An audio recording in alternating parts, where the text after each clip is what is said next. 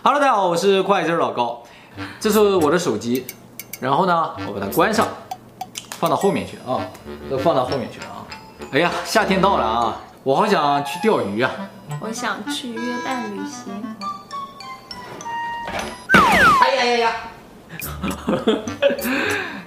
接下来呢，我要把手机放到放到别的地方去了啊。现在呢，我把我们两个人手机啊放到一个他听不见我们说话的地方了。 哦，今天呢，我们是要给大家介绍几个跟 iPhone 相关的都市传说。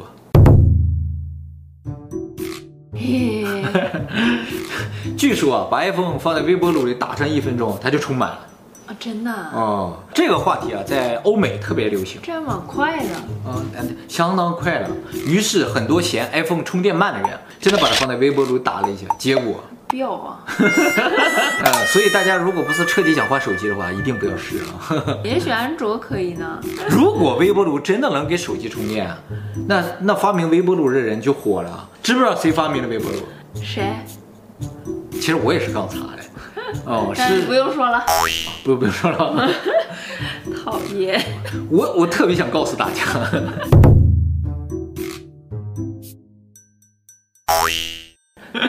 这是脑子进水了吧？这一看啊，就是从亚洲传出来的都市传说。哦，因为除了亚洲，好像别的地方也不怎么痴迷。其实我觉得还是蛮有道理的，因为啊，以前的家电如果进水的话，就拿那个电吹风吹一吹就好了。那为什么跟米缸有关系？那米可以吸吸潮嘛，就把那个水分吸出来嘛，就变成米饭。有有点这种，反正就有点这种感觉。吃没吃过生米？生米你吃过呀？吃过。你你为什么要吃生米？ 活不下去了。生面你吃过吗？生面你吃过呀？我经常吃生面，你小的时候有这个嗜好啊？是和完的面了，但也是生的，对不对？用水和过的面，对呀，挺好吃的。你吃过屎吗？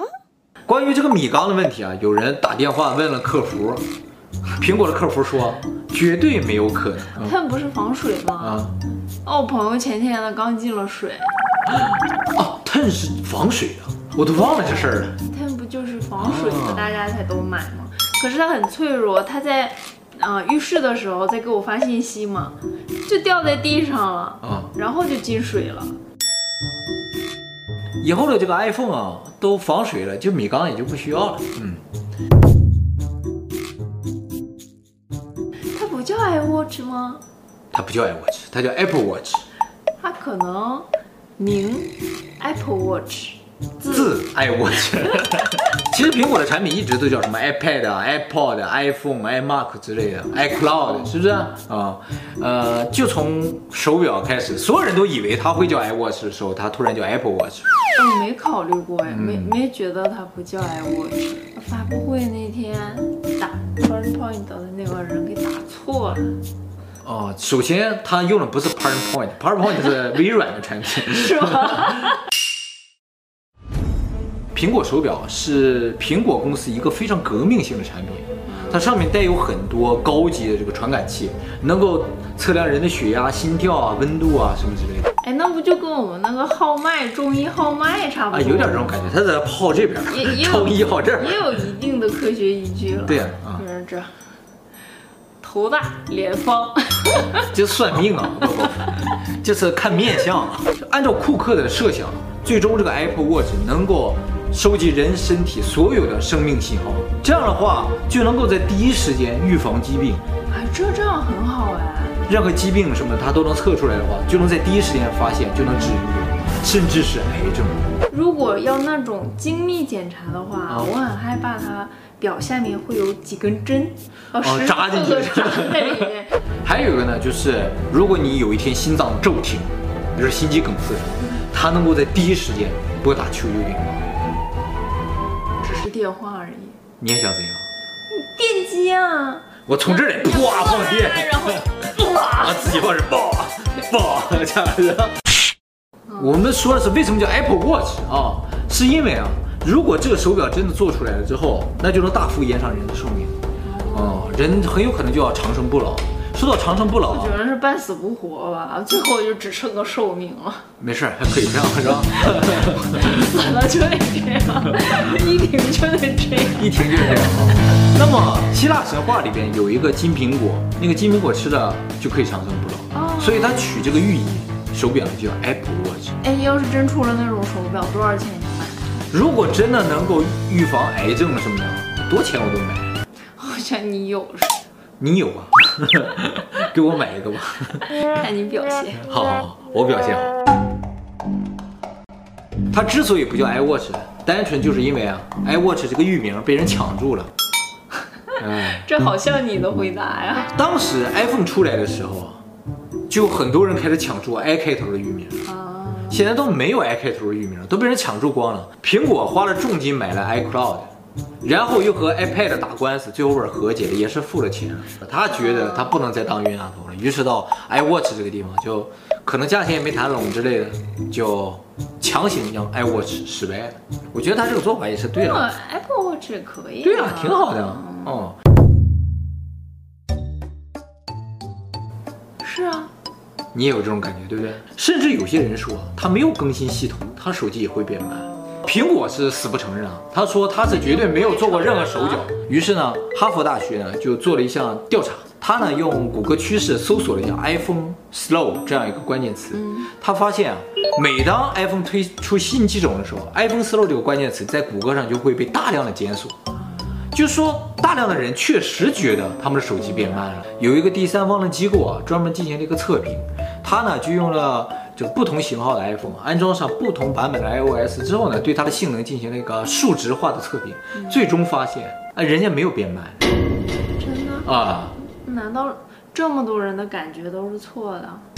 究竟为什么这么多人都感觉慢了，我也不太清楚。但是人家测试出来的数据确实显示没有变慢，即使有一点点的变慢的话，也是很微小的。嗯，所以我觉得这有可能是消费者对于 iPhone 这个东西关注度过高，再加上它的更新速度确实有点快，而且它贵。我们知道 iPhone X 之前的版本啊，都是用指纹来解锁的。iPhone X 开始是用 Face I D 来解锁。嗯，就有人说啊，苹果通过这两个功能来收集我们的指纹和我们的面部信息，苹果是肯定不承认了，所以大家就先当个都市传说来听就好了啊。我们知道现在满大街都是摄像头。你可能出去遛个弯就会被三五个摄像头拍摄到，当然偏远地方可能比较少，大城市里到处都是。现在这个摄像头啊，它也不仅仅是录像的功能了，它还能够进行颜面识别的，进行步态识别，再加上我们刚才说的这个指纹信息和面部信息的话，就能实现监控系统对人的无死角监控。你在哪干什么，这些监控系统都知道。当然这个数据量非常巨大，不能用人工来管理的，都是用人工智能在管理。这种监控吧，我觉得还是蛮有意义的。比如说啊，它可以预防犯罪啊，预防恐怖袭击啊，追踪嫌犯，还有呢就是能够精准投放广告。其实现在也有了，你拿手机检索一个什么麦当劳，然后你路过麦当劳的时候，他就给你发个优惠券。我觉得这很好的功能。当然苹果是死不承认他们有收集这些信息，而且也完全不承认他们提供给国家或者任何人了。所以说呢，这只是一个都市传说了啊。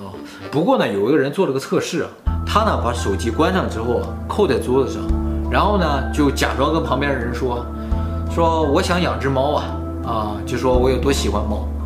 结果过两天在他的 Facebook 里出现了猫罐头的广告。他从来没有养过猫，也没有解锁过跟猫相关的信息，有可能是手机就算关掉了，也在那偷偷听他说话。有可能哎，犀利不就是你叫他，他马上就有反应了？有道理啊，也就是说犀利一直在听你说话，对，才能知道你是有没有叫他，对不对？对。所以呢，我们今天做这个实验，我们就看看，到时候有没有这些广告出现。哦，比如说什么什么约旦呢，是吧？比如说鱼竿啊，死海，嗯，要出来了。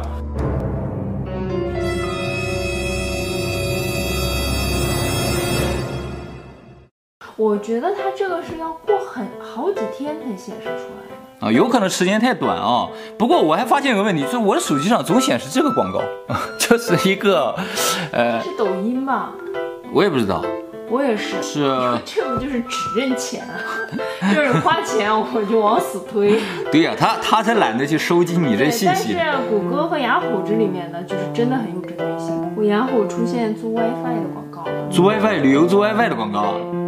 哎，你小要点进去吗？鱼竿，鱼竿，我要鱼竿。哎，他不会认为我是想吃那个种小鱼的鱼竿吧？嗯。啊，我这里出鱼竿。真的假的？小鱼的鱼竿。